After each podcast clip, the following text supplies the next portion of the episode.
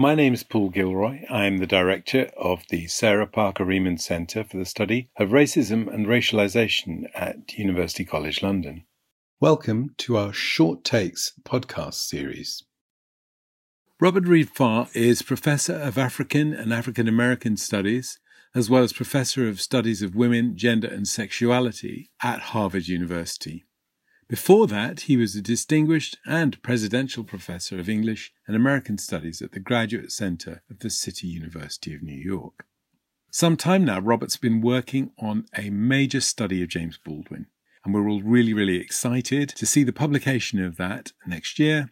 In the meantime, he's very generously offered us a taster of that eagerly anticipated publication and we're really grateful to Robert for giving us the opportunity to preview what's obviously going to be a major, major intervention in the way that Baldwin is understood. Thanks, Robert. In September of 1974, Abel Meeropol, still reeling from the sense of defeat and despair following the close of the hot part of the U.S. civil rights movement and the assassinations of Martin King, Medgar Evers, and Malcolm X, wrote to his remarkable former student, activist, and literary genius, James Baldwin. I've been wanting to write to you for many, many years, and since I am very, very much older than you, I had better do so before I cease to exist, Meeropol began. I taught for 18 years at DeWitt Clinton High School, and I believe you were in my first or second term English class. It is impossible to remember names at my age, but I do recall vividly incidents in the past and the individual involved. I remember a small boy with big eyes and the circumstances which impressed me so much. I made it a practice to send groups of boys to the blackboard to write one paragraph on a particular subject and then have a general discussion with the class as to how well each boy expressed his thoughts and feelings in the paragraph. The subject I suggested to the boys for the paragraph was to describe some aspect of a scene of nature. You chose a winter scene in the country and the one phrase I never forgot was, the houses and their little white overcoats. It was a beautifully imaginative expression from a little boy. Abel Meeropol, sentimental and aging, could not have written a more perfect, indeed more eloquent paragraph. Baldwin's person, small bodied and big eyed, confident and imaginative, is presented with a delicacy that thumps the heart and nips the breath. One can hardly believe that these efforts and kind words could come from a man whose life was so brutally punctuated by the realities of the country's ever more clipped retreat to right wing hysteria. Immediately after his paean to young Baldwin, Meeropol reveals a basic truth about himself and his family that had necessarily been kept private and discreet, if not exactly secret, for many years. My sons, Michael and Robert, were the Rosenberg children born to Julius and Ethel Rosenberg. My wife Anne knew that at some point in their lives, as well as I did, that Michael and Robert as adults would shed their anonymity, which was essential when they were young, and that they would expose the frame up of their parents. My wife Anne died on September 13, 1973. I am glad she lived long enough to see Mike and Robbie fight to clear the names of their parents. We were both so proud of the boys. Here, one dreams a dispassionate Baldwin snapped into quick attention by the slow motion spectacle of his former teacher's disrobing. The trial and June 19, 1953 execution of Julius and Ethel Rosenberg, convicted of helping to pass American nuclear expertise to the Soviet Union during the Second World War, was a singularly disastrous moment for the American left, one recognized as the bellwether of the increasingly vicious attacks on progressive activists and intellectuals during the 1950s and beyond. The particularly weak case against Ethel Rosenberg was especially galling to progressive Americans who were outraged that this 37 year old mother of six and 10 year old sons had seemingly been put to death largely as retribution for her radical politics. The fact that her execution was so gruesomely violent, a total of five electric shocks given until she lay dead, smoke rising from the char of her flesh, was, and is a none too subtle reminder to progressive minded Americans of what the consequences of radical dissent can be. Even as this surprising revelation undoubtedly left Baldwin stunned, perhaps reeling, Meeropol had at least one more darkly iridescent object in his bag of rare tricks. like both Countee Cullen and Jessie Fauset. He had been an artist, teaching his craft in the New York public schools, but always looking outward toward the possibility of a larger, grander, and more public creative life. Years before leaving DeWitt Clinton in 1945, Meeropol had already attained quite significant success. Writing under the pseudonym Lewis Allan, itself a mark of unfinished mourning, as Lewis and Allan were the intended names of Meeropol's two stillborn sons. He established himself as a quite successful poet, lyricist, and songwriter, creating works performed by Frank Sinatra, Billie Holiday, Peggy Lee, and Nina Simone, among many others.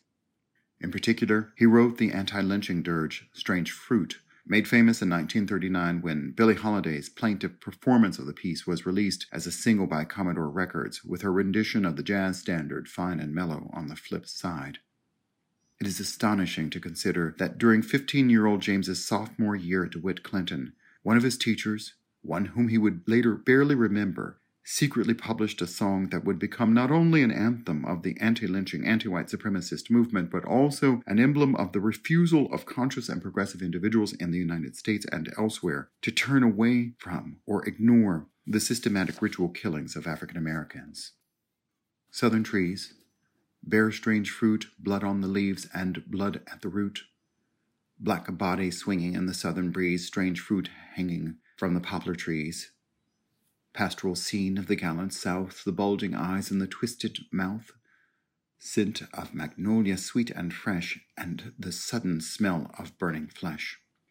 Here's a fruit for the crows to pluck, for the rain to gather, for the wind to suck, for the sun to rot, for a tree to drop. Here's a strange and bitter crop. Baldwin would quickly register his own shock about how impossibly complicated the social, political, and intellectual situation was at DeWitt Clinton during his time there. Writing to Abel Meeropol on September 29, 1974, he admitted that he had no idea of the profundity of his teacher's involvement in left American culture, nor how much that involvement had cost him and his family. It never occurred to me, of course, that one of my teachers wrote Strange Fruit, though that also seems in retrospect unanswerably logical, he remarked. Nor could it possibly have occurred to me that one of my teachers raised the Rosenberg children. It's a perfectly senseless thing to say, but I'll say it anyway. It makes me proud. I want to focus at this juncture less on the matter of the vagaries of human connection, the ways in which none of us can ever be certain of how the actions of our neighbors and colleagues will impact our lives, and instead on pedagogical practice, the teaching of not only writing, but also the ability to look, to see, and to transmit what one finds to a not yet formed audience, that clumsy entity composed of equal parts promise and menace, standing just beyond the margins of the imagination. Get up, go to the board, write something, write it handsomely, be succinct, be quick, take criticism, return to your seat, repeat, do not stop. Abel Meeropol, committed communist dialectician that he was, focused with his students less on content and style than on form and process, though the lovely phrase, the houses in their little white coats, charmed his teacher. Baldwin recalled nothing of that moment.